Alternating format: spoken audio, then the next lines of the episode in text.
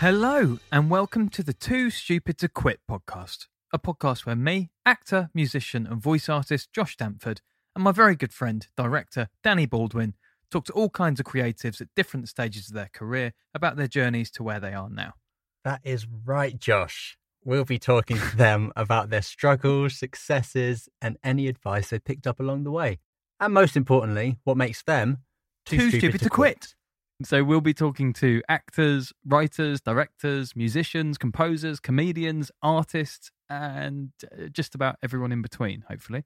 But as you probably won't know too much about Josh or me, we decided to kick it off by interviewing each other. Yeah, that'd be nice, won't it? Oh, it'd be lovely. Um, right, should we do you? No, we're going to start with you, I think. Mm, Yeah, no, we are. Let's do that. Let's do that in three, two, action. I say action, not you. Sorry. I have some weird features. I, I had um, speech problems as a kid. I was the weird kid. You know, I'd fucking do anything for a bit of attention, like lick the ground, eat glue. So, as we've mentioned this week, I'm going to be interviewing my co host, director, Danny Baldwin. And Danny is a highly talented, young ish director from, in his words, the unofficial capital of culture, Milton Keynes. Now, Danny trained as a director at the world renowned Drama Centre London, and his career kicked off with his first short film, which he directed whilst at drama school, being accepted into Raindance International Film Festival, which propelled him into the world of commercials and advertising, making films for the likes of the NSPCC, HSBC, and The Guardian, to name but a few, and winning awards along the way. Now, he's recently wrapped on his first mini documentary called Sunnyside, which is due for release in about a week's time. He's a vegan, and he looks like a cross between Ryan Gosling and Smeagol. Cheers, man. Danny, how's it going? Oh yeah, good for hearing that. You made me sound well good.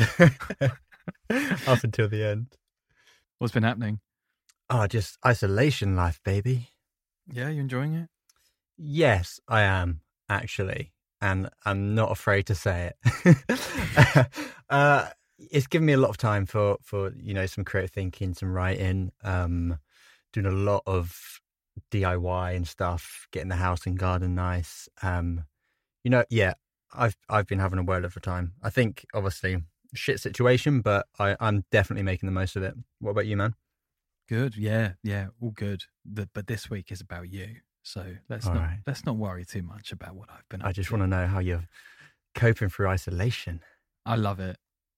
I don't. Obviously, I don't love the the negative side of it. You know, It's really hard to say how much you love something when it's, it's something so awful around the world. But yeah, Yeah, but it is it is an introvert's paradise, and Hmm. I'm afraid that is that is I. so how are we going to s- s- get things going? What's happening first? I would like to start by warming you up with a few silly questions just before we get into your creative journey, if that's okay. Mhm. Okay. So, question one. They're all hypothetical. Okay. Hmm. So, you've been hired to direct a film about your own life. Who would you cast as the lead actor?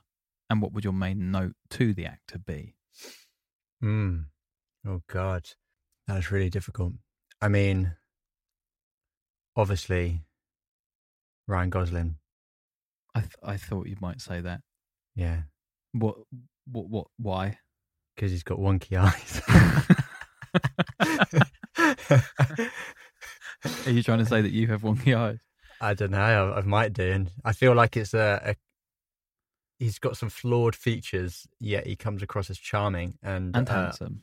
and handsome. And I have some weird features, uh, and I'd like to come across as charming and handsome.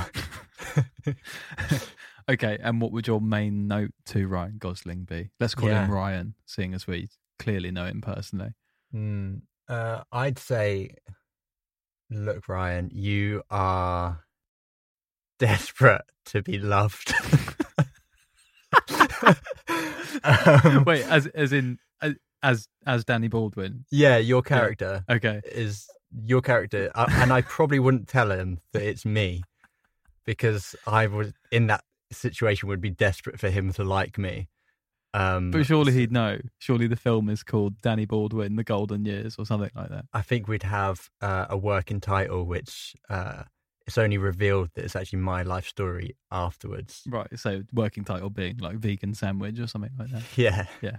Okay. Uh, question two: Who would you cast to play me?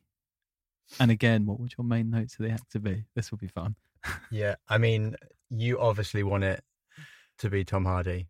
Naturally. So let's just say it's Tom Hardy. Oh, that's, Um, that's, that's a lazy answer, but I'll take it. It is really lazy. And my note for him would be uh, every thought you have, you have to say it. You have to say everything comes to you. And if you don't, it bottles up inside you so much that you start getting edgy and anxious. You stop listening to anyone else until you've said it. and then there's a sigh of relief. wow. And I and I'll, I'll be like, look, I don't give a fuck about the script as you're going along. Just just say those things, man. I'm gonna try desperately not to be that character for this podcast because I don't want to get myself into too much trouble. To be perfectly honest. Mm, and I don't want to hire lawyers just to protect you. Fine. I will. I'll keep a lid on it. Um, question three: In this film, bizarrely, Christian Bale is cast as me instead of Tom Hardy, which is weird because it should be Tom Hardy. Mm, it's weird. And yeah, uh, anyway. Um, so you're on set. A lighting technician walks across Christian Bale's line of sight. And for the second time in his career, Not again. he has a total fucking meltdown. Mm. How do you handle it as a director?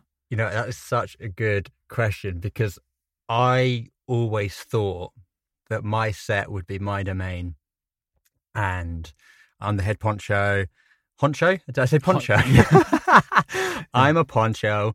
Um, and I, I, I always thought that, you know, I could just take people aside and be like, don't be a dick. And then I worked with a couple of celebs. I realized that that just it's such a hard balance. I mean, by that point, I guess I'm an A-lister myself. Yeah. I mean, I'd yeah, I'd want to take him to the side and say, uh, "This is not acceptable behavior." You know, we'll we'll make sure it doesn't happen again. But um, you know, we're all working on this film together. We're trying to create something. So let's you know treat everyone like a human being and as we wish to be treated ourselves. But uh, yeah, I I think it's a really difficult thing for directors. Um, should we should we crack into should we crack into you? Yeah, man, exciting. I want you off the fucking set, you prick! Now don't just be sorry. Think for one fucking second. Are you professional or not? No! Don't shut me up! Fuck's sake, man, you're amateur. Seriously, man, you and me, we're fucking done professionally.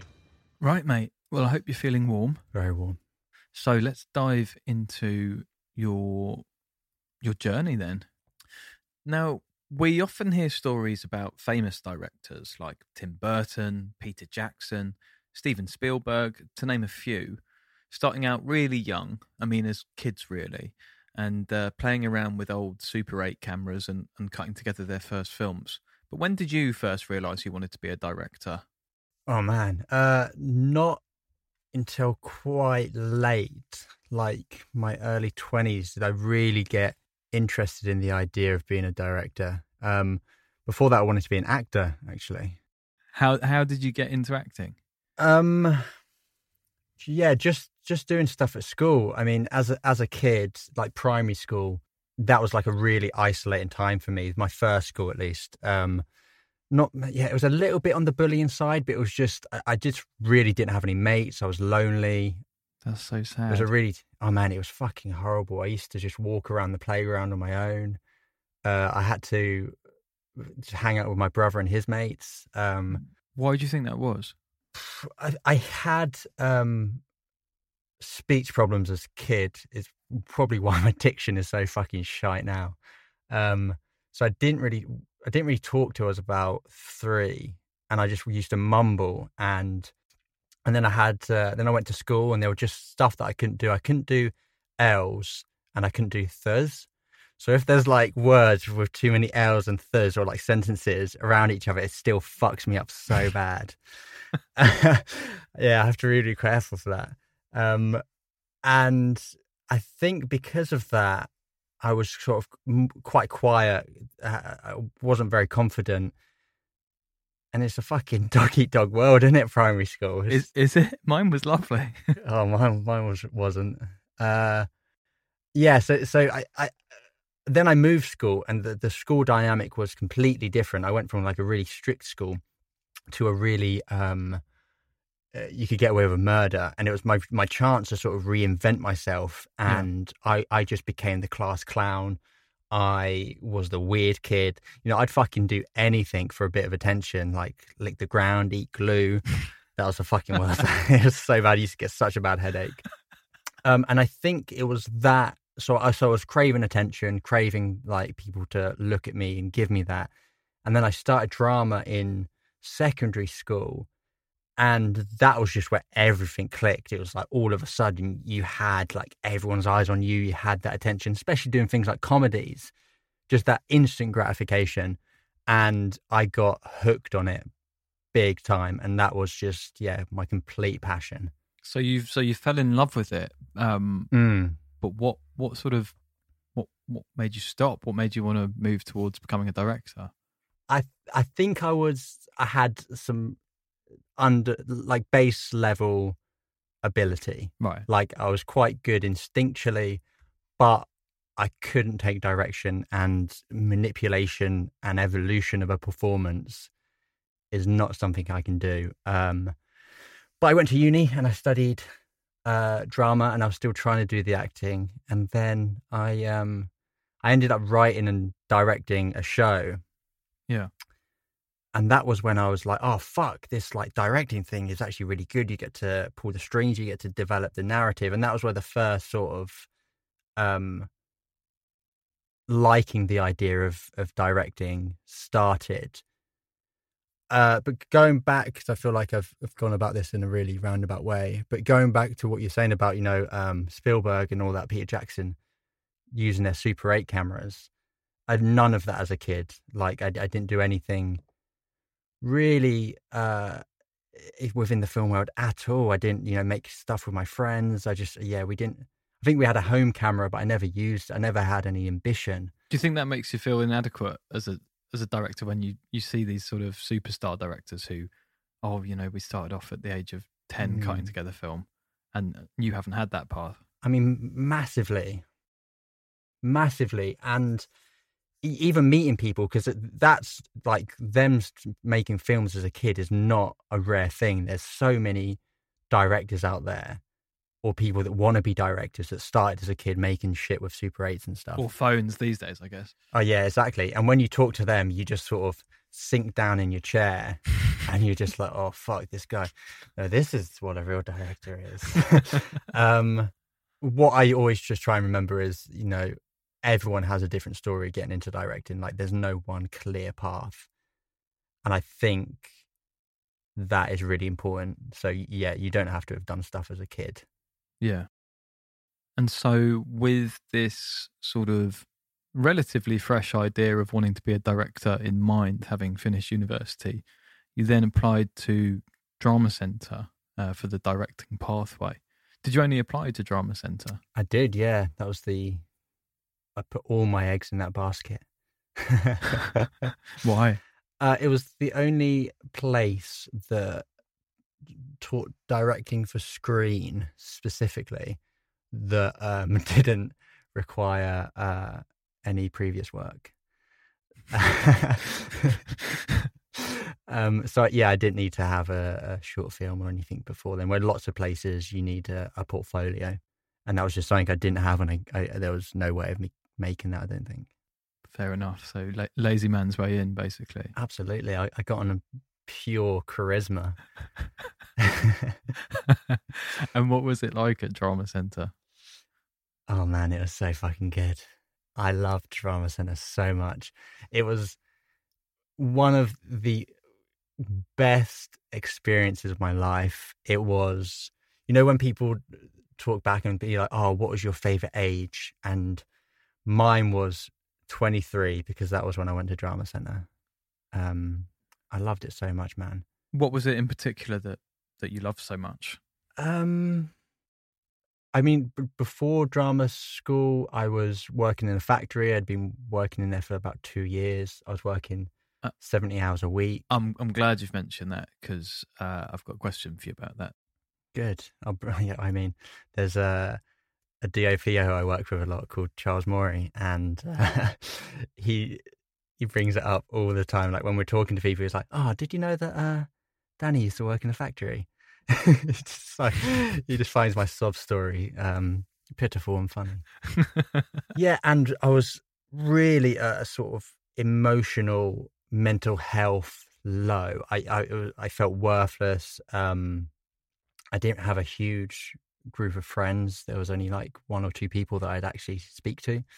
Um, and yeah, I was in a really bad place. And then I went to drama center, and I was surrounded by brilliant people who accepted me and um, just yeah allowed me to grow both within directing field but also as a person and um yeah i think I, I have who i am today and the confidence i have today i have drama center to fa- thank for that most definitely well, I think that's really sweet. Really. Mm.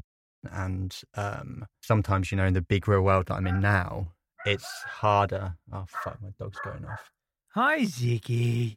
hello ziggy What's uh, what's caused this little panic? my neighbor he doesn't like him very much zig you gonna be quiet mate ah quiet.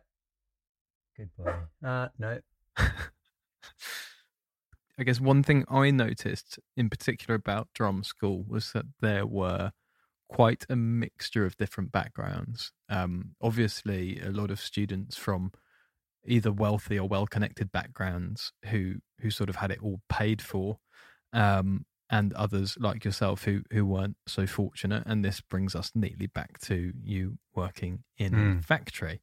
Um, obviously, drum school is a very expensive thing to do and uh, and and I know you funded it yourself. So, a, tell us a little bit more about Mm. the factory, uh, and b, and more importantly, how did that make you feel compared to the other students who who maybe had an easier ride? Yeah.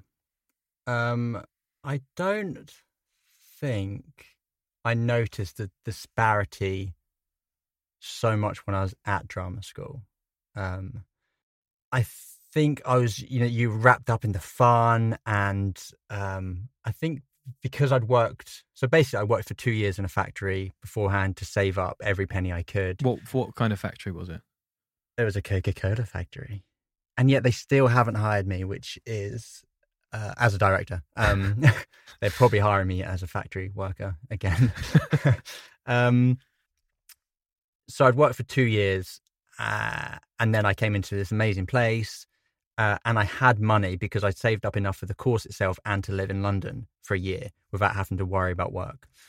So I don't think I really thought about that disparity so much. It was only afterwards uh, when I'd spent all my money and I was so poor um, that I'd look back and the amount of money I spent was obscene in a, such a short period of time. Well, look, I think it's very admirable. Cheers, man.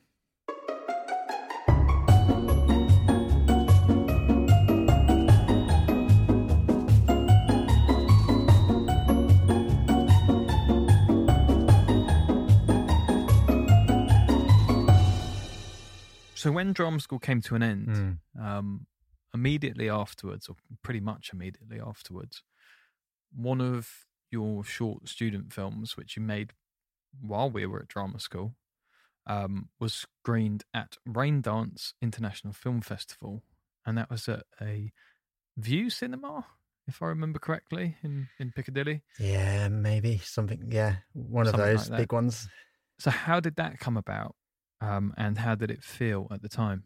How did it come about? Uh, I mean, I just entered it into some festivals, uh, and it got picked. Um, Simple as that. What? Yeah, man. I don't. Yeah. Uh, and what was it like? Um, I don't know. I have a bit of beef with film festivals anyway. Uh, In what in what way? I don't know. I I I think the idea of I I think the thing that you get the the what's it called that wreath thing, um, laurel. Uh, that's what people love. Um, and that's what gets you noticed and gets people talking to you. But no one's fucking interested in your film.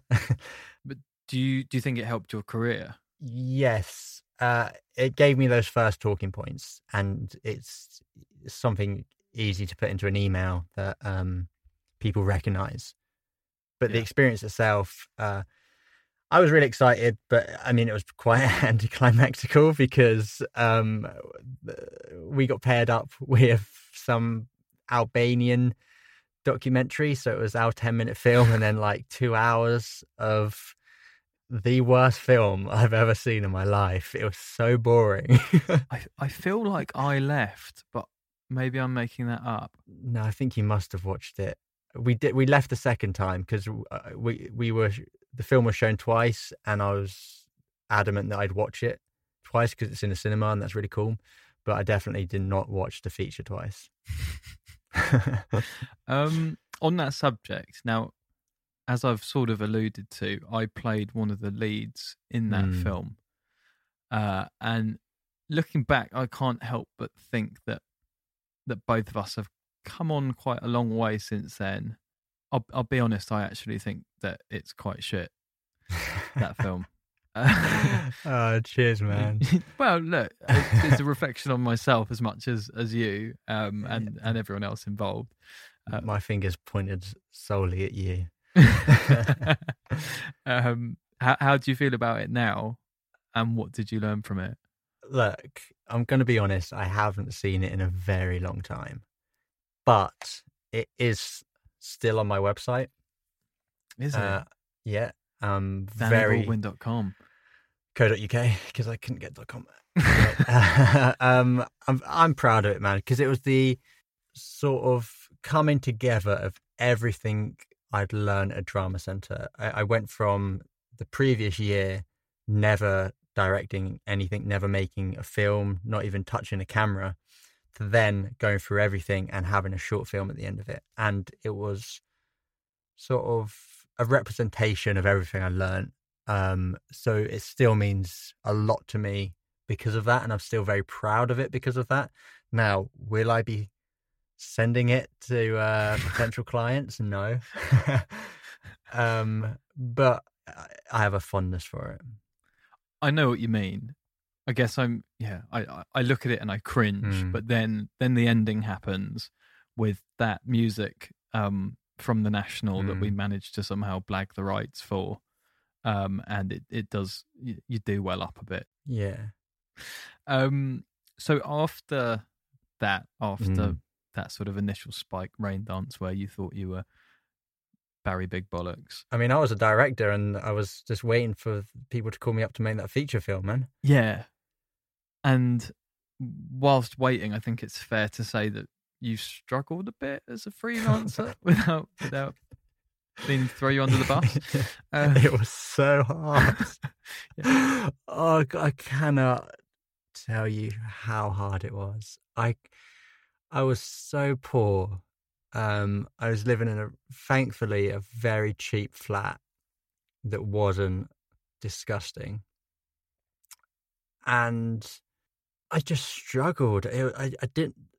The, the problem with Drama Center was that it doesn't give you any resources for the outside world. It doesn't tell you how to make connections. It doesn't set you up with people really. Um, as a director, and as a di- I think it, as a director, even probably. I mean, you'll probably maybe talk about this in yours, but maybe even as an actor, a lot of people that come into talks are fucking ancient, to, to put it bluntly, and they haven't been working in the industry for thirty years, Yeah. and no longer have any contacts themselves. So, um, just knowing what to do and how to become a director in the real world was was really hard. Um, and like I said, I was so poor. I used to cry probably daily about how poor I was, and that's really hard to um, think rationally Mm. about your trajectory, your career, what to do next, the steps to make when you are desperate for the next paycheck. and relying on beans on toast for your nutrition. Yeah, man. I I, was I, I I had not even Heinz beans on toast. It was like value beans on toast with maybe not even toast. Sometimes that was Just beans on plate. sometimes not even beans. Some I had I had a fucking bread. No, what is it? A toast sandwich. yeah. Two piece of bread, piece of toast in the middle. Fuck. um. So, what kind of work were you getting around then? Yeah, so so I did get some work. Ginny, um, our line producer at Drama Centre, God bless her soul. Um, R.I.P. RIP. She was one of the, the, the kindest women and uh, the real a lifeline for me in a time when uh, I really needed it. She sent a lot of work my way, and that just kept the the walls from the door. Um, but otherwise, I was getting you know uh, just really crap jobs, low paid jobs, but ones that were you know where you went out and filmed it yourself, you edited it yourself, you directed it yourself, you fucking you did everything. Um, you hire your mate who's an actor to be the sound man on it. Exactly. You do you do what you can to keep costs down. um, oh god, there was the first actual job I ever did was for um, an organisation that was making f- videos, like fitness videos for the NHS, Yeah, specifically for obese people. This is one that you came along to. I remember. Yeah, and the script was about two hours long. And you were doing the auto cue by hand when you just had pieces of paper and throwing away the pieces of paper. That was excruciating. And I did lots of work like that um, just to make ends meet. And I and I didn't really know what I was meant to be doing, but I'm glad I did them. They taught me about cameras and uh, the real world. So, so to, if you were to sort of categorize the the work you did, I guess if if there are any you know young directors just looking for those first nuggets of work, what what would you Mm. say to to look for? um what were they i guess they were um there was pr- promo stuff um explainer videos interviews um live events um sort of live music video stuff those sort of lower end stuff that you can just rock up with a camera by yourself And where um, where'd you find that sort of work? yeah, so the sites at the time, one of the big ones that I used was Film and TV Pro, but I think that's turned to Mandy now. Um, There was, oh, what else did I use a lot? I mean, I had a whole list because I had to prove to the the doll woman that I was actually looking for work. um, what else? Was? Film and TV Pro, Production Base, um, Grapevine, my first job in TV and film. Um, I mean, a lot of these places I didn't get any work from, Right. but uh, Film and TV Pro was probably the biggest one that sort of saved me. I it's it's so clear to see uh, from those starting days about how important it is to know someone. Um, the fact that I was getting work at drama school was because I knew Ginny, um, and the fact that I wasn't getting much luck in anything else was, you know, partly because I didn't fucking know anyone Mm. no one in my group of friends went on to anything film related. No one at my school really, I don't think. Um, none of my family, none of my family friends. Uh, So, so would you say that you felt that? I think it's I think it's often referred to as a a social divide in the industry. Sometimes that that can be financial.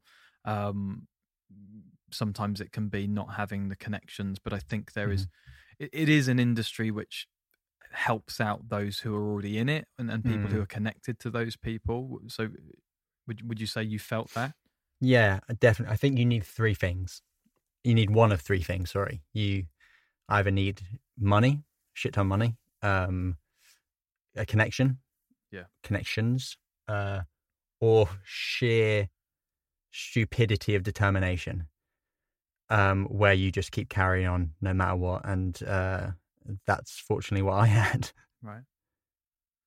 And so you did keep working on on those sort of smaller productions and, and, and digging away. But it yeah, was, man. But it was unlikely. I think it's fair to say that sort of work was unlikely to take you to the next level. No, So what was your plan from there? How did you how did you move away from that and, and sort of find your feet a bit more? So so so that stuff was to keep me alive. Um to I was really determined to to keep working as a director, as a filmmaker. That didn't last forever when I was starting up because um, at one point I decided to to sort of jack in some shit jobs and, and work in a pub and that for a bit just to allow me to work on some more passion projects. Um, but what took me to the next level was things like spec commercials. Okay. There was a great site at the time called MoFilm. I don't know if they're still around, but I'm sure there's similar things where they put you in touch with brands um, and you make really cheap commercials for them. And it was sort of like a competition thing, and you can win a bit of money from it uh, and things like that if your idea was good enough. Um, so I was I was doing or trying to do those two things, and that is really really um, what took me to the next level because then people could see that I've done stuff for brands or that I've done stuff within the thirty second, a minute Yeah. Framework. I've I've sort of um, taken a brief, a client, and worked with a client and things like that. Um, and that gave me my first sort of like real big real world opportunity, which was with a company I'm still with now called Three Angry Men, and they gave me a chance to work with them as director. Um, and since then, I've just been doing some really nice commercials with them, and it's been wicked. So, so Three Angry Men are a production company. Yep. Was that how you just describe it? Mhm. And they have in-house directors, Yep. sound people, producers. No, so they only have in-house directors, producers, and editors, and everyone else we're hiring. Okay. Yeah. Okay. Fine. And what sort of projects do you work on with with Three Angry Men? What do we do? We do commercials online and TV. We do branded content. We do some corporate stuff. A lot of our charities are a lot of our charities. A lot of our clients are charities. So a lot of the work we do um, is all about films that matter. Uh, Right. And there's some real feel good stuff there. And we work with really sensitive issues as well, like mental health, um, homelessness. Uh, so yeah, we get we get those real feel good films. Um, I mean, the, the charity projects sound amazing. I've seen some of them. Um, Yeah, I mean, you should have seen all of them. yeah, I've seen some of them. um, they sound really rewarding to make. Um, Mm. But knowing you Oh, know. and listening to you now and, and sort of hearing a bit more, it, it does seem like although you've clearly grown as a director whilst working with Three Angry Men, and they've obviously done some really good work, and, and I know that some of those, um, the work with the charities has, has won you some awards as well.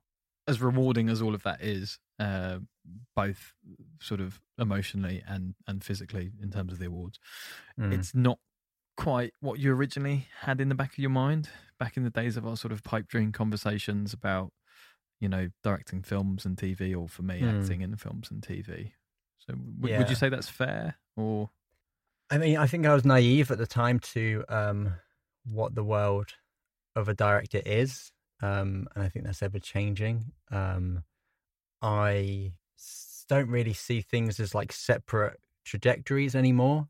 I mean, I, I, I think I'm loving doing commercials at the moment. I think that's what I'll keep doing. Um, but I mean, at some point, I, I think I will make a feature film and maybe make another and maybe maybe make another, and that's still something. These are still goals for me but I I set out from the very beginning that I was going to be a working director. I wasn't going to be a hobby director. And for me, the way that I could make films, I could learn, um, and I could survive was going into commercials. And I don't think I knew really about the world of commercials when I first started at drama school. Um, but you know, we, we're making some incredible stuff now. So yeah, I it probably wasn't what I thought I was going to be doing. I think the little old me thought I was going to be straight on a television set or making a feature film within two years. yeah working But- on bbc dramas or something like that Yeah, exactly. But um, no, I'm I, I yeah, I, I just see it all as part of my journey, and I'll get to them when the time comes. So with all that in mind what's the what's the view for the future then Um, making that film of my life, of course. Firstly, I just need to get in touch with Christian Bale. um, no, I think I'm just yeah. I, I'm gonna start working on um, some short films for sure. Sort of touching in, in the drama world again. Um, I'm doing this podcast, which uh, I think is gonna see us into the future. Um, Make our millions. exactly, and uh, you know, I'm doing uh, an audio drama, and then yeah, the the mini doc, which I never thought I would ever make. Um, a doc. What's it about? Coming out. Ah, just lonely old men.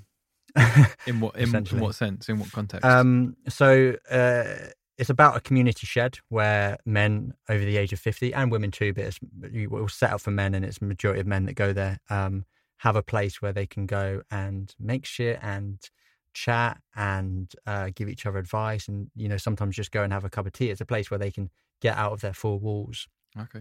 Do these people typically have, um, you know, either they've been widowed or yeah. yeah. Yeah, it's, you know, some of them are widowed, some of them are disabled. Um, Right. There's people that have retired, and that was, you know, such a big part of their social life. And now all of a sudden they have nothing, and they feel like they've fallen out of touch with society, and they th- there's a feeling of worthlessness there.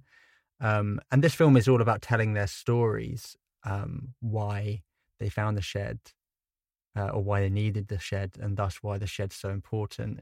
It's all about finding your tribe. I think I, I got really attached to the idea that throughout life we constantly look for those people that we have something in common with. Yeah. And we're releasing it in during Mental Health Week, um, which is really exciting because it's such a such a big issue. And and right now, you know, in isolation, these guys don't have anywhere they can go. Ah, of course. I didn't even think of that. Yeah, man, it's fucking it's devastating. This is just one of many places where people can can go, and uh, it just right now we have to really be aware that there are vulnerable people out there that don't have that access to human contact. Yeah.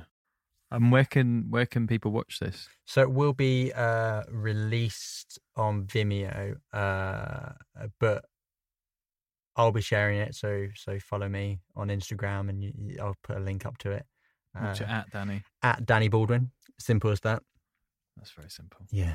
Um, but yeah, uh, give it a watch. Give it a like as well, because that would be nice. Um, I guess that's the point at which we get back to the title of this podcast. Mm. Um, so I have to ask, what is it that's kept you going in this Mm. hugely challenging industry, or are you just too stupid to quit?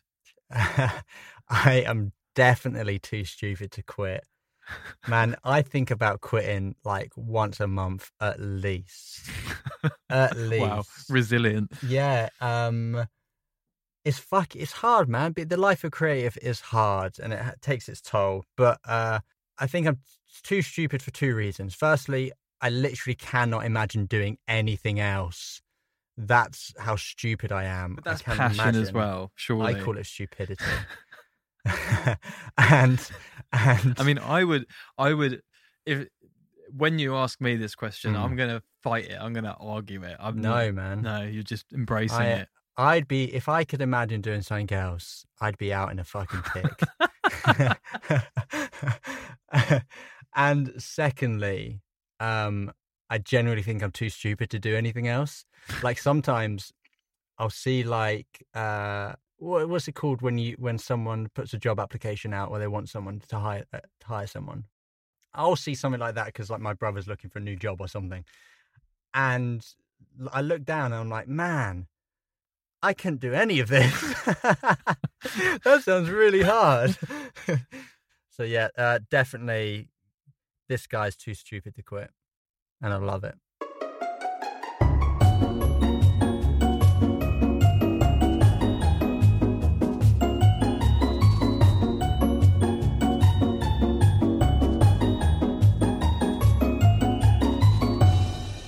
Right, I think we um we should get onto our feature, shouldn't we? I think you can you can take off your interviewee hat now and you can join me for the first time as co-host. Let me hear the change in your voice. Hello, this is Danny Baldwin, and uh, I'm talking to Josh Danford. My god, it's so much better. um no, we've come up with a pandemic feature which we'll we'll Mm. hope to continue even after lockdown eases. Um basically what we've done is we've we've ripped off Desert Island Discs um So I'm going to be asking Danny what five pieces of creative work he'd put into a time capsule for the sort of future of humankind's creatives, uh, sort of imagining that we're in this post apocalyptic Mm. world, haven't we? We got to keep these things safe. Um, have I explained that? What? Yeah, it's like it's like uh, like you said, um, Desert Island Dis on steroids. Yeah. So we're just asking a couple of extra little bonus ones. So, um, just to run you through what we'll what we'll be asking each week, it will be our guest's favorite film, favorite TV show, favorite album, book, piece of visual art. So that's a painting, a photograph, or a sculpture, anything like that. And then for a little Brucey bonus, we're going to chuck in a piece of advice as well, just for any any future creatives out there. So, Danny, what's your favorite film?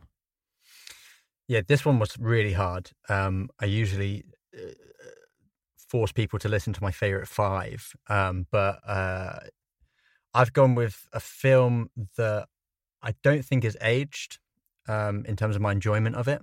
Um, it was sort of one of when I watched this film, I was just blown away with the the beauty, the storytelling, the the characters in it, and it is Ridley Scott's Gladiator. A brilliant film. I mean, it's just beautiful. Yeah. No, it really is. Um, Russell Crowe's sexy and bearded. Russell Crowe is so good. I mean, he gets a fucking bad rap, but man, that guy can act. Yeah. Fucking phenomenal. One of my favorite pieces of trivia about that that that film is I can't remember what line it is, but it's something about uh, a line that um Russell Crowe has to say, and uh, it's become like one of those cult classic lines. Like, uh, It's great that you can remember it from your favorite film. Oh no, I should have should have remembered it. Uh, I should have looked this up before. And uh, Ridley Scott was begging him to say the line, and he was like, "I'm not saying that line. It's fucking shit." And they were like, "Please say the line. Please say the line." And it went on for a couple of days. Don't know how it went on for a couple of days, but it did. And eventually, he said the line, and you know, it got cut, made into a film. It became this iconic line that now everyone remembers, but me. And asked afterwards, they were like, "Do you regret kicking up a massive stink about that line? Now it's become uh, such a cult classic." And he said, "I'm the world's best actor. I can make any piece of shit sound good." And I mm. love it. That doesn't make me love Russell Crowe. I love it. But it does remind me of when we shot our film that got into Raindance because there Mhm. was a line in that that I just refused to say. And Mm. I think I won just by doing the bit of the line that I didn't like really badly. So you had to cut around it. Yeah, I mean that that Proud what that. what Russell Crowe did is he took a line he didn't like and made it amazing. You took a line you didn't like, made it so shit. I had to find a way to cut around it. It just didn't make sense. I couldn't. I couldn't make the sense out of it. Anyway, let's not dwell on that. no, Um, TV show. What you got for me? uh, Star Trek: Next Generation. Nerd. Yeah, man. Uh, I, I used to go home every day from school and just watch a couple of those episodes that were on TV. Uh, they're so feel good. They're brilliant. I fucking love them. And there's so many episodes that the future generation is going to be able to binge for like weeks. I don't know much about this. Is this Patrick Stewart's Patrick Stewart, man. time? Yeah. One True Love. Big old Paddy Stew. Yeah. Um, fellow egg. Love a fellow egg. Yeah, he's He wears yeah, it well. he's brilliant. Um, there's something so nostalgic about Star Trek for me. I think if I got to direct Star Trek, man, that would be life complete. Uh, your favorite album, Danny? Yep, it's called Color by Pete Josef. Um, Sorry, Pete Josef? I don't mean to be. no, I mean I don't think he's hugely well known. Um, Is it- a new album, an old album? Or- I don't know. Me and Lou, we heard it in a, like a vegan bar in India, Oh, and it was a song, and it was it was such an amazing song. We play it all the time now, and the rest of the album's great. It's just one of those albums you can put on the background um, and just get on with your day. It's like quite chill. There's quite some experimental stuff in there. Yeah, I think it's really cool. Um, so check it out. I'll check by it Pete out. I'll- Josef. I'll give it a listen and see Yeah, if man. it inspires me Spec- to be. it's especially color on the album. The the song color as well is Okay. uh, So, amazing. Color on the album, Color Yeah, by Pete. Joseph or Joseph? Or... Uh, It's J O S E F. Um, I don't, I don't know. I'm I'm pleased that there's another one of your categories that you're not too certain about, but it's your. um, mm, let's go on to the next one. Your favorite book? Uh, it's one I'm actually currently reading, and I love it so much. It's gonna be my favorite book. What is this bullshit? It's called A Suitable Boy. You haven't finished reading it. It could be dreadful. No, it's called A Suitable Boy. Right? It's about fifteen hundred pages long with Bible size print. Like it's so small the text. It sounds awful. Um, Who's it by? uh, yeah, I'm gonna have to look that up. Fuck knows. Uh, but he, he hasn't come so, prepared. So it's not come prepared. it's a book. Uh, it's about four families in India, right?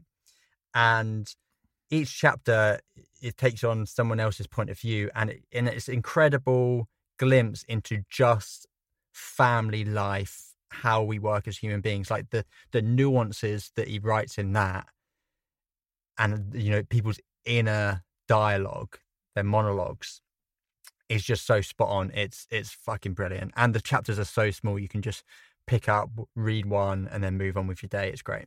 The author is Vikram Seth. Yeah, check it out. Thanks, He's- thanks again, he's- Danny. He's a Yeah. fucking G. Right, on to the final physical piece of art, the Yeah. piece of visual art. What are you going for?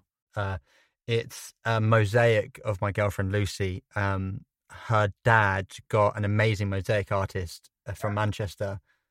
Oh fuck, you dog! Fucking man. what are you doing? gonna come in, right?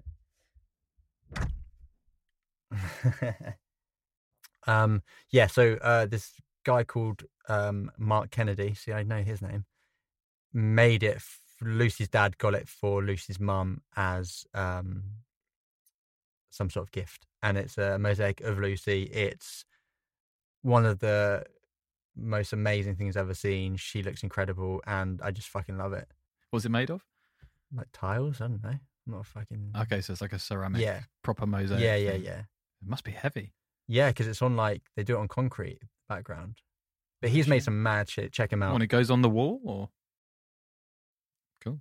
Um, right. Finally, a piece of advice for any future creatives, please, Danny. Yes. My advice is to find a side hustle.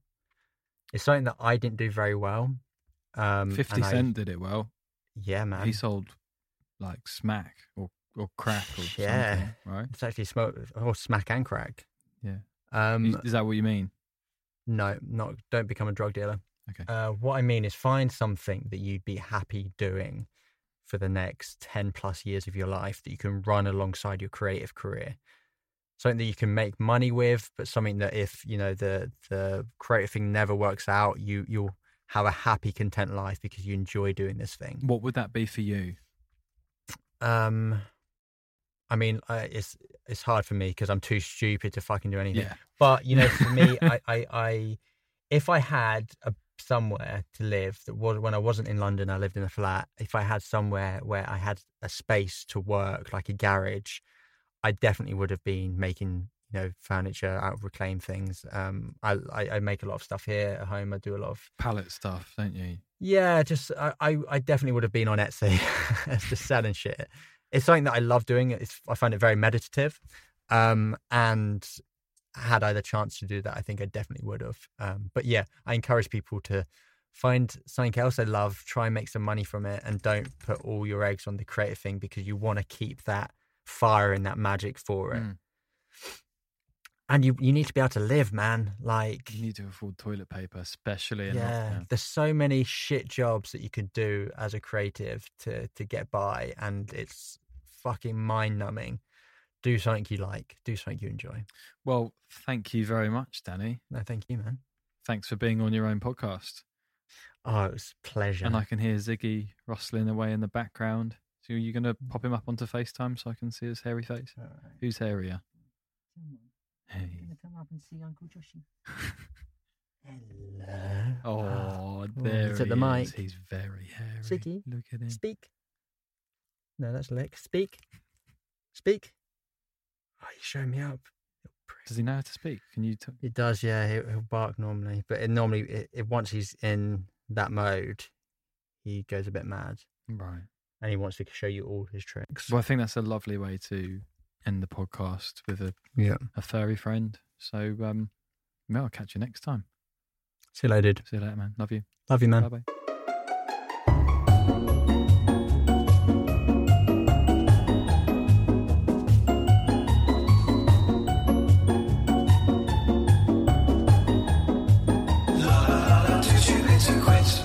So just wanted to tag on to the end to say that in the podcast we mentioned Sunny Sides Out in a week's time. Uh, but what happened is like time twisted around weirdly. Uh, and it's actually out now, isn't it, Danny? It is, yeah. There was uh, two contributing factors. Firstly, um, I got the, the the release date wrong, so I thought it was next week, and it was actually the week in which we recorded. And secondly, we just faffed around so much.